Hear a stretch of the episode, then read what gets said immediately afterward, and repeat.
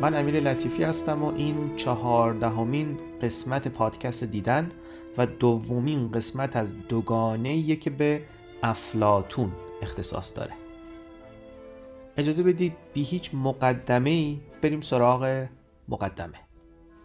من فکر می‌کنم رشته فلسفی که داشتیم میبافتیم دچار گسست شده. چطور؟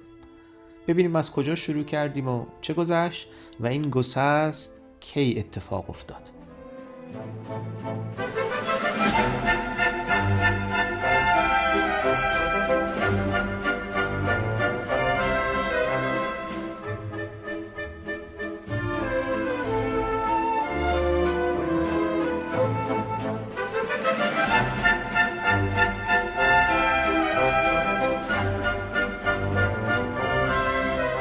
گفتیم یونانیان تصمیم گرفتن برای تبیین امور جهان از اسطوره ها فراتر برن و شروع کردن به پرسش.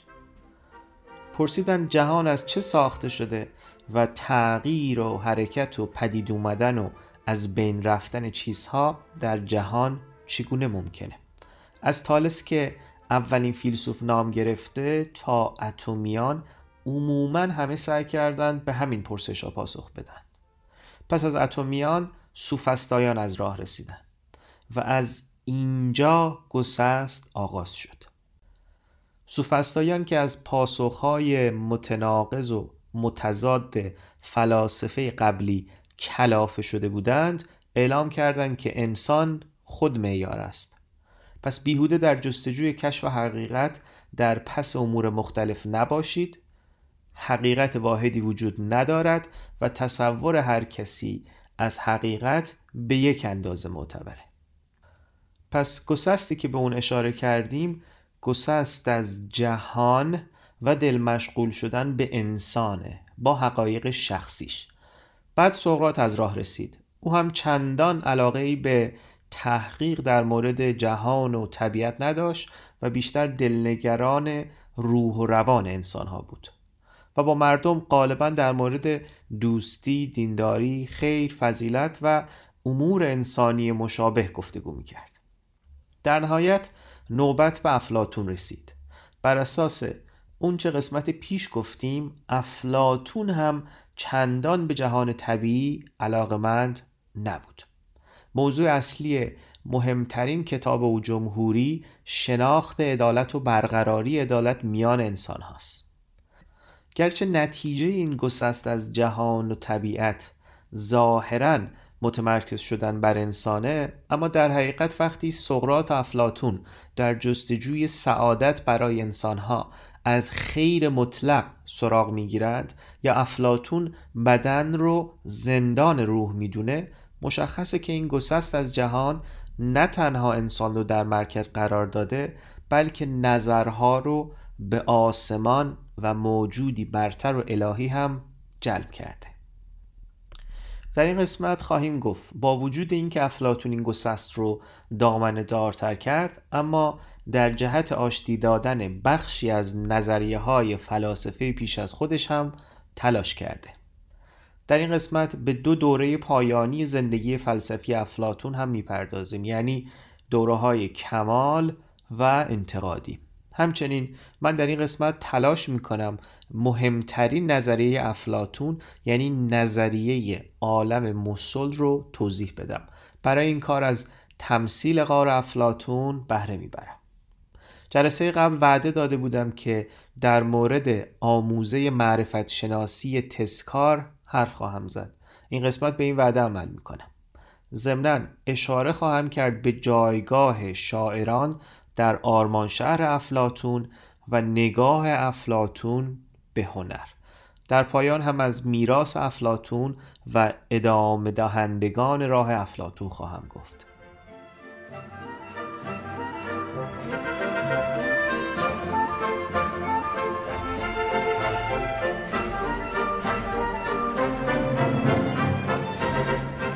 افلاتون چه نظریه هایی رو با هم آشتی داده؟ نظریه هراکلیتوس و نظریه پارمنیدس. هراکلیتوس می‌گفت دوبار نمیشه در یک رودخانه پا گذاشت. چرا که نه رودخونه همون رودخونه است چون جاریه و همش در حال شدنه و نه شما دیگه همون انسان قبلی. چون شما هم مرتبا از نظر ذهنی و جسمی در حال تغییرید.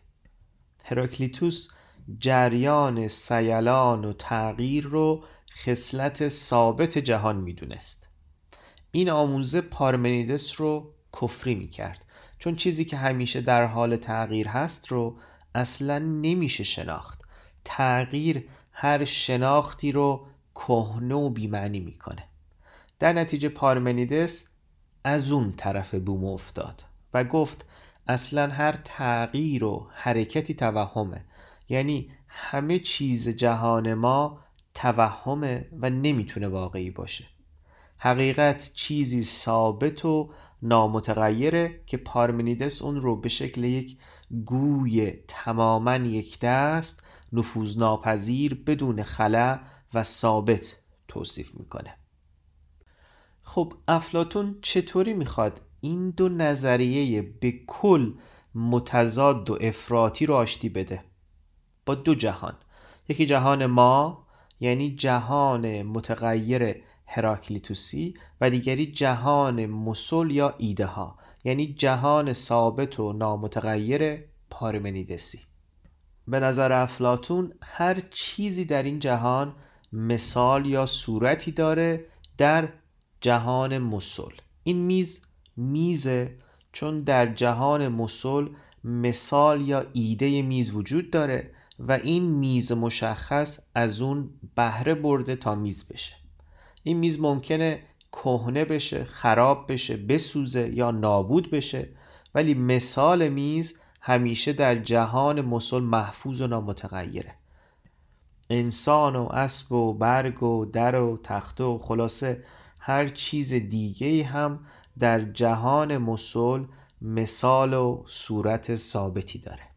صورت فرم یا ایده افلاتونی دو کار کرد داره. ابتدا بپردازیم به کارکرد معرفت شناختی. هیچ دو ای از یک نوع. مثلا هیچ دو میزی کاملا شبیه همدیگه نیستن.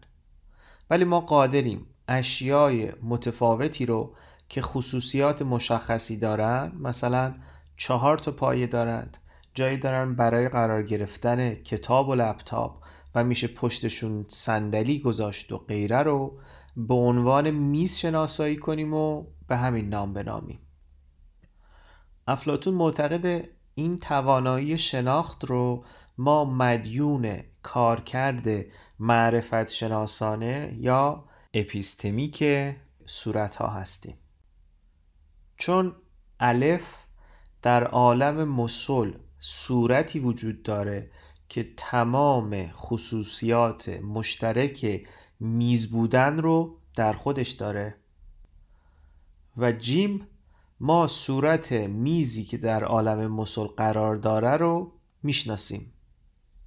در نتیجه قادریم که اشیای مختلفی رو به عنوان میز شناسایی کنیم. حالا فرض کنید که این صورت وجود نمی داشت در عالم مسل.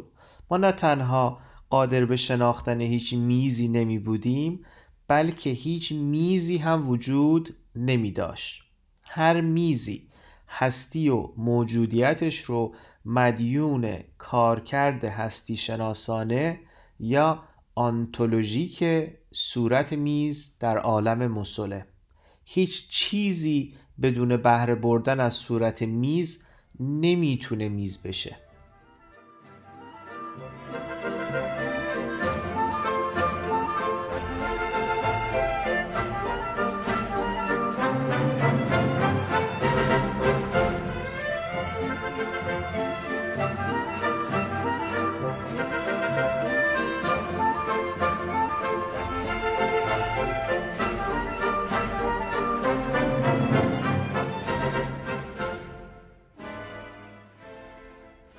این مثال ها چه ماهیتی دارند؟ افلاتون معتقد مثال ها مادی نیستند یعنی از ماده ساخته نشدند. پس محسوس هم نیستند یعنی با ادراک حسی و اندام حسی نمیشه اونها رو شناخت. اما مگه نه اینکه جهان ما جهان اشیای محسوس و مادیه؟ چطور صورتهای غیر مادی که در عالم دیگه قرار دارن می‌تونن روی جهان ما تاثیر بذارند این ارتباط معقول و مادی چطور شکل می‌گیره؟ افلاتون به گفتن این بسنده می‌کنه که اشیا از صورتها بهره می‌برند اما توضیح نمیده که سازوکار این بهرهمندی چیه. یک پرسش دیگه. اگر صورتها نامتغیر و ابدی هستند چرا هر چیزی در جهان ما با وجود بهرهمندی از صورتها متغیر و فساد پذیره ایراد کار کجاست؟ افلاتون تقصیر رو میندازه گردن ماده. میگه درست صورتها ثابتن ولی ماده در ذات خودش متغیر و فساد پذیره در نتیجه اشیای جهان ما علا رغم بهرهمندی از صورتها به علت آمیختگی به ماده محتوم به نابودی و فنا هستند. به این ترکیب بازنده در روانشناسی افلاتون هم اشاره میشه. افلاتون میگه بدن زندان روحه. روح غیرمادی و نامیرای انسان اسیر جسمه که به سبب مادی بودن فساد پذیره و می‌تونه روح انسان رو به لحاظ اخلاقی فاسد و بیمار کنه. این ما رو هدایت می‌کنه به فلسفه اخلاق افلاتون افلاتون سعادت رو در محافظت از جزء نامیرای انسان یعنی روح می‌دونه و توصیه می‌کنه به زهد و خودداری از افراد در لذات جسمانی و مادی چون ماده منشأ شر و تباهیه. افلاتون تا جایی پیش میره که میگه فلسفه تمرین مرگه. چون فیلسوف کسیه که تلاش می‌کنه از خواهش های پستی که ماده فساد پذیر جسمش به او تحمیل می‌کنه خلاص بشه و به بخش نامیرا و متعالی وجودش فرصت زندگی پاک بده. فیلسوف تمرین مرگ می‌کنه چون تلاش می‌کنه مثل کسی زندگی کنه که با مرگ روحش از زندان جسمش رها شده. فیلسوف به دلیل دیگه هم با ماده سر ناسازگاری داره. تنها نوع دانش حقیقی علم به ایده ها یا صورت هاست چون تنها ایده ها نامتغیرند. پس فیلسوف مجبوره تا جای ممکن از اشیای جهان ماده زدایی کنه و سعی کنه صورت چیزها رو بشناسه. مثلا در مواجهه با انسان فیلسوف باید تلاش کنه که با فراروی از بدن و نیازهای موقتش طبیعت و حقیقت انسان رو در روح و روان غیر مادی و نامیرای انسان جستجو کنه. حتی در مواجهه با یک صندلی هم فیلسوف باید همین روش رو دنبال کنه. اگر بخواد صندلی رو بشناسه باید از اوصاف این صندلی خاص بگذره چرا که هر صندلی لزوما روکش چرمی پشتی بلند و چرخ نداره. فیلسوف باید تلاش کنه با انتظا از تمام اوصاف مادی این صندلی و هر صندلی دیگری گذر کنه و ذات و طبیعت و ایده و صورت خود صندلی رو بشناسه. اما انتظا که یعنی کاستن از جزئیات برای دستیابی به ایده کلی به تنهایی کافی نیست. وسال صورت میسر نمیشه مگر با تزکار یا آنمسیس که قسمت پیش گفته بودم در موردش حرف خواهیم زد.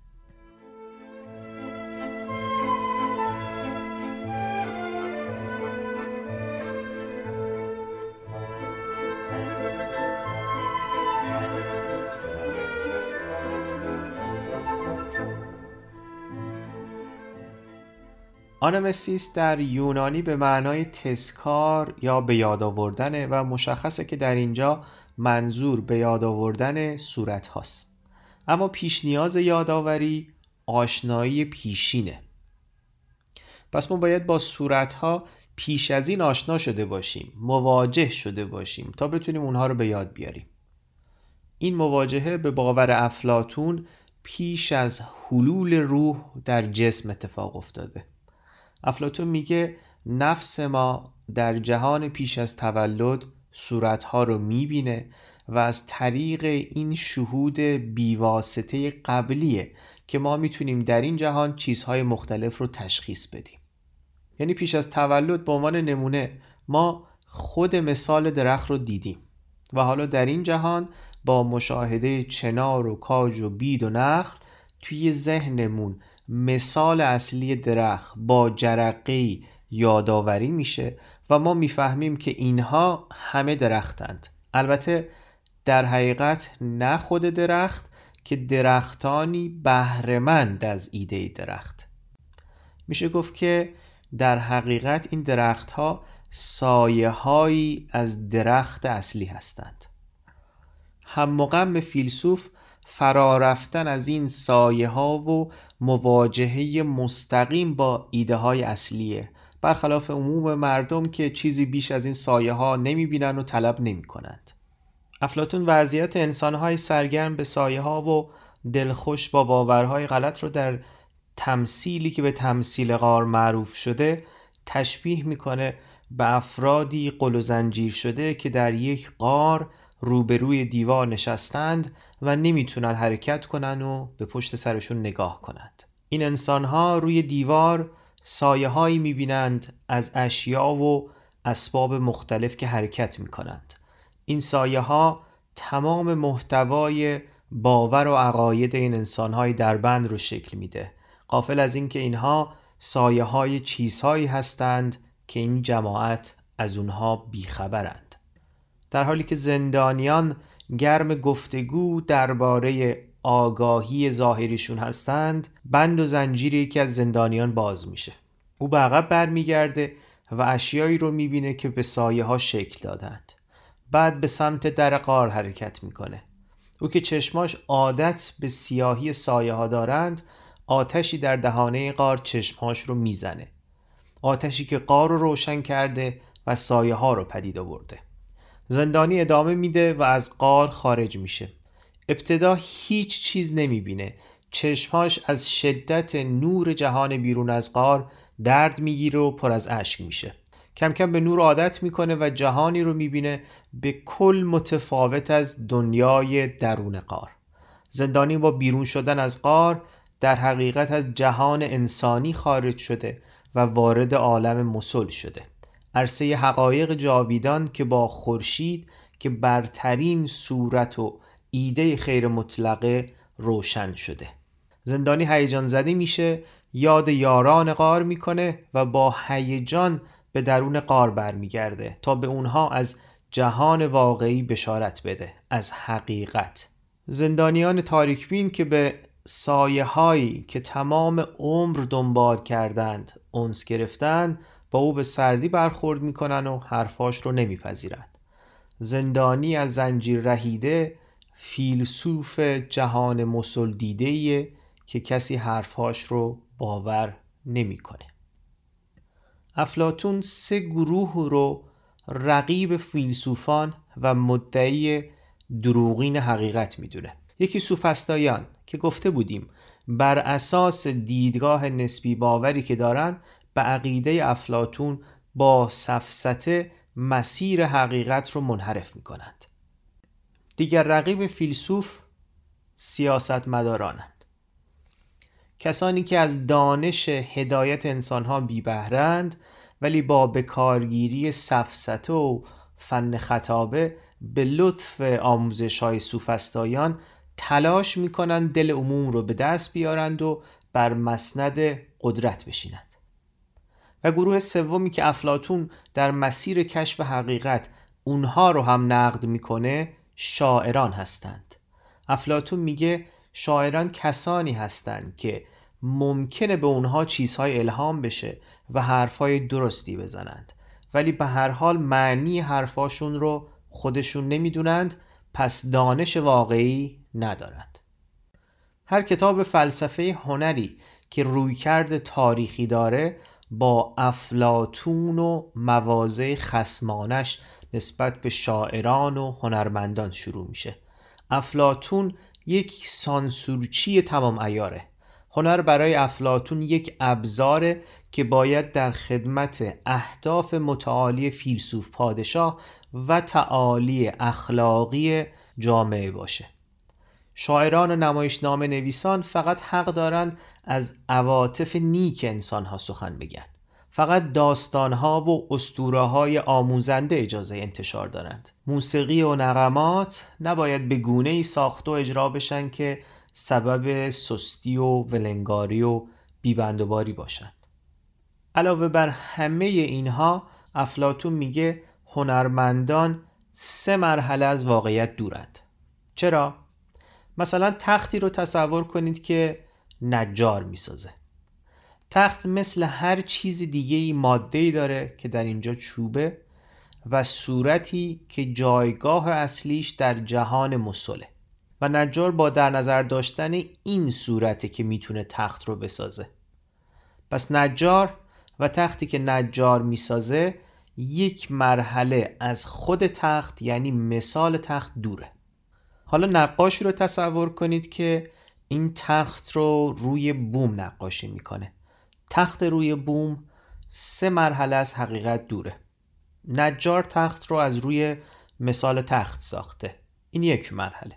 نقاش اون رو از روی تخت نجار کشیده. این دو مرحله. و تختی که نقاش کشیده برخلاف تخت نجار فقط دو بود داره و از یک زاویه خاص و در یک نور مشخص کشیده شده.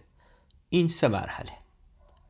به باور افلاتون تمام هنرمندان به همین منوال سه مرحله از واقعیت دورند.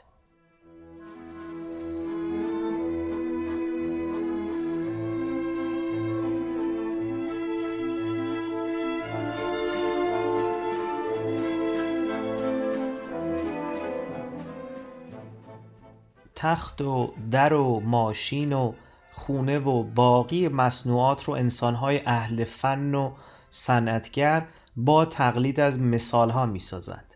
ولی باقی چیزها چطور ساخته شدند؟ چه کسی با مثال دریا دریاها رو ساخته؟ با مثال کوه کوهها رو ساخته و با باقی مثالها باقی موجودات طبیعی جهان رو ساخته افلاتون میگه دمیورگوس این واژه یونانی به معنی صنعتگره و در فلسفه افلاتون به موجودی اطلاق میشه که در مقام یک استاد صنعتگر از ماده بیشکل همیشه موجود استفاده می‌کنه و با بکارگیری صورتهای عالم مسل به این جهان شکل میده. یونانیان برخلاف باورمندان به خدای ادیان ابراهیمی به خلق از عدم یعنی آفرینش از هیچ اعتقادی نداشتند. افلاتون ماده رو ازلی و ابدی می‌دونه. دمیورگوس نه خالق ماده است نه خالق صورتها. او فقط این دو رو به کار می‌گیره و جهان رو می‌سازه. تقریبا تمام چیزهایی که این قسمت در مورد افلاتون گفتیم در جمهوری افلاتون به بهترین شکل صورت بندی شدن. جمهوری مربوط به دوره سوم زندگی فلسفی افلاتونه در ادامه چند کلمه ای از دوره چهارم انتقادی خواهم گفت بعد به سراغ میراث افلاتون میرم.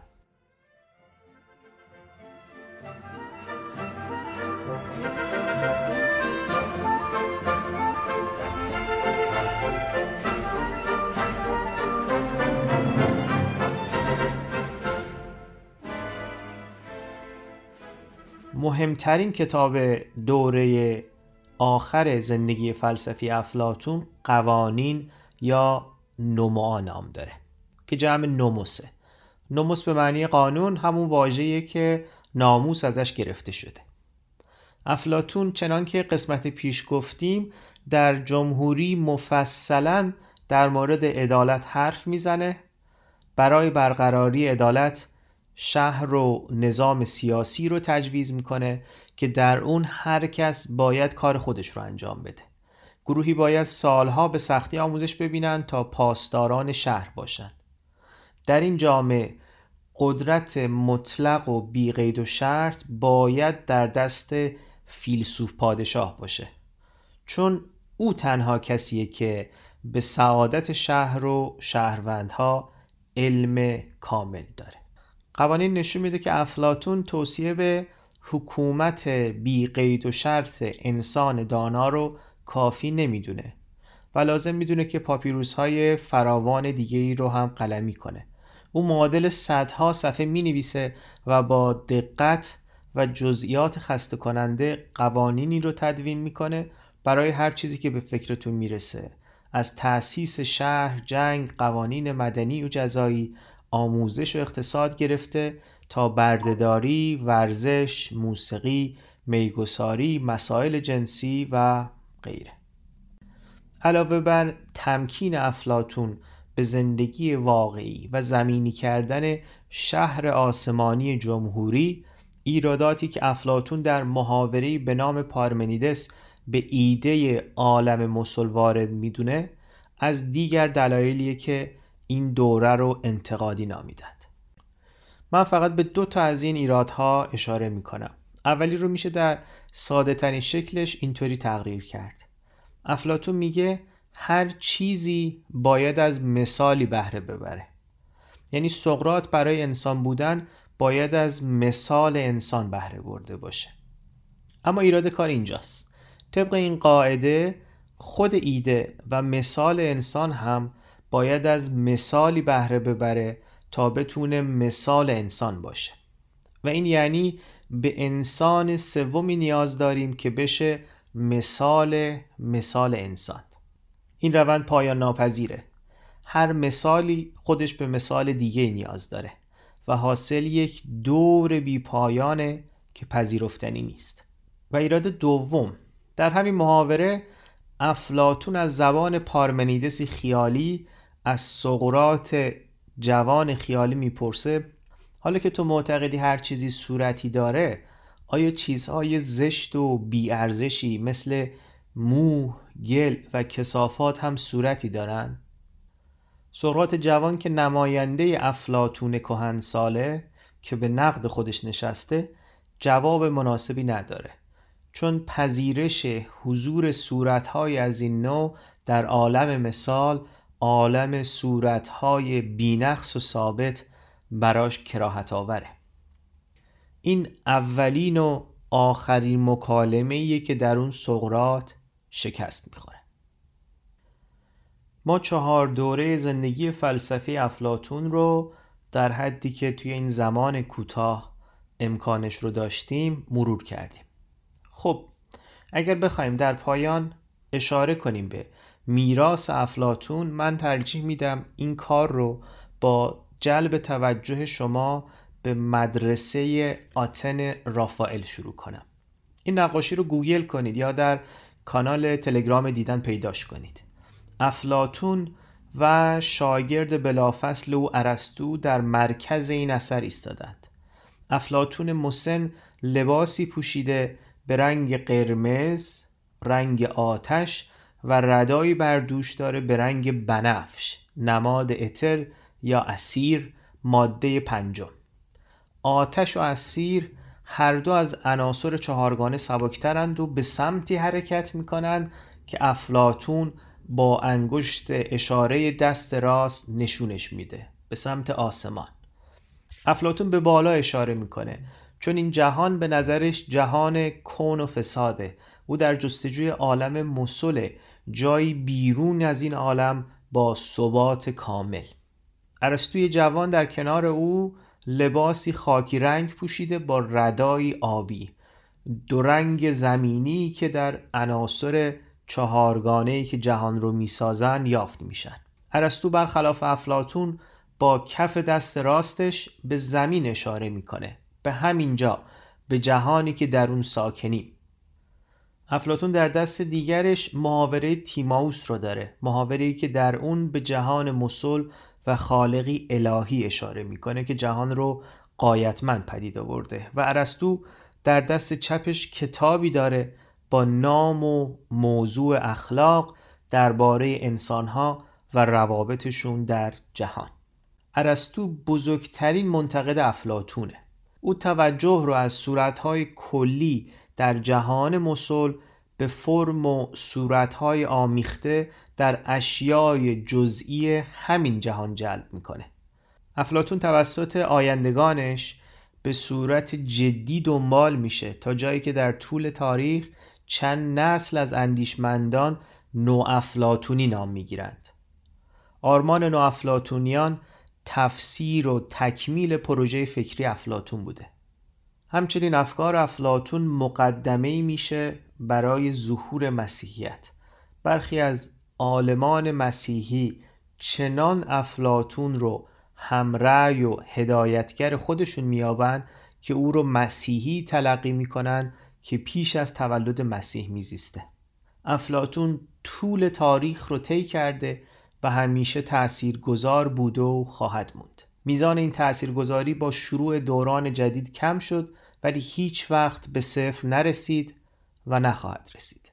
این قسمت به پایان رسید.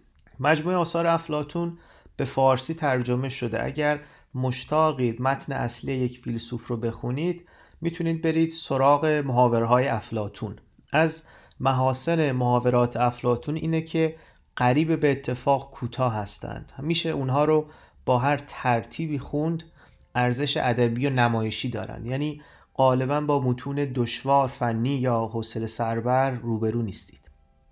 پیشنهاد می‌کنم اول آپولوژی رو بخونید که دفاعی سقرات در دادگاه آتن. هر محاوره یک موضوع محوری مشخص داره.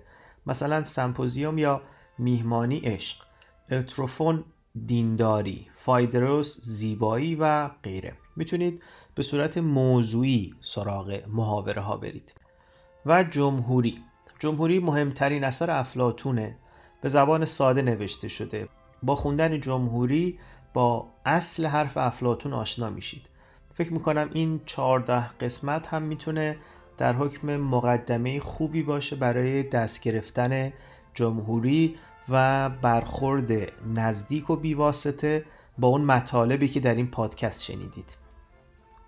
لطفا دیدن رو به دوستانتون و علاقمندان احتمالی معرفی کنید.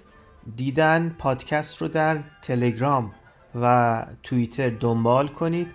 در Castbox دیدن رو subscribe کنید و برای من از این چهارده قسمت بنویسید. نظرتون رو درباره مسیری که طی کردیم بگید. قسمت بعد منتظر ارسطو باشید. فعلا تا بعد.